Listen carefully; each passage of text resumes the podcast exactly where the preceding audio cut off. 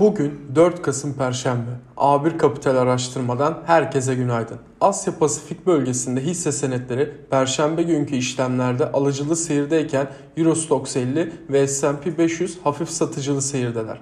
Manşette öne çıkan başlıklara baktığımızda FED Ekim ayı toplantısında beklentilere paralel olarak faizi 0-0.25 aralığında sabit bıraktı ve varlık alımlarını azaltmaya 15 milyar dolarlık hızla Kasım'da başlayacağını açıkladı.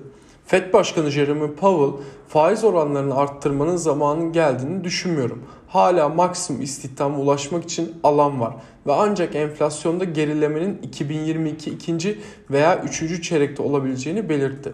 Moody's Türkiye ekonomisi için 2021 büyüme tahminini %6'dan %9'a çıkardı. JP Morgan TCMM'den Kasım'da 100 bas puan faiz indirimi bekliyor. BIST endeksinde dün gün içinde etkili olan sert satışlar sonrasında alımların da aynı ivmeyle yaşanmış olması yüksek oynaklar neden olurken endeksin bugün alımlar ile başlamasını bekliyoruz. 1555 seviyesi ilk ara direnç olarak takip edilebilir. Bu seviyenin aşılması sonrasında endekste 1575 seviyesiyle tarihi zirve olan 1598 üst dirençler olarak verebiliriz.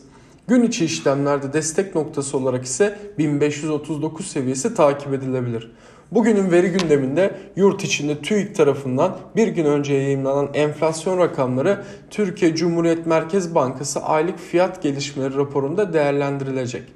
BDDK ve TCMM para ve banka istatistikleri haftalık verimleri yayınlayacak. Avrupa piyasalarında Almanya'dan gelecek fabrika siparişleri verileri takip edilirken ardından Euro bölgesi için üretici fiyatları verileri beklenecek. Almanya'da fabrika siparişlerinin %2 artması bekleniyor.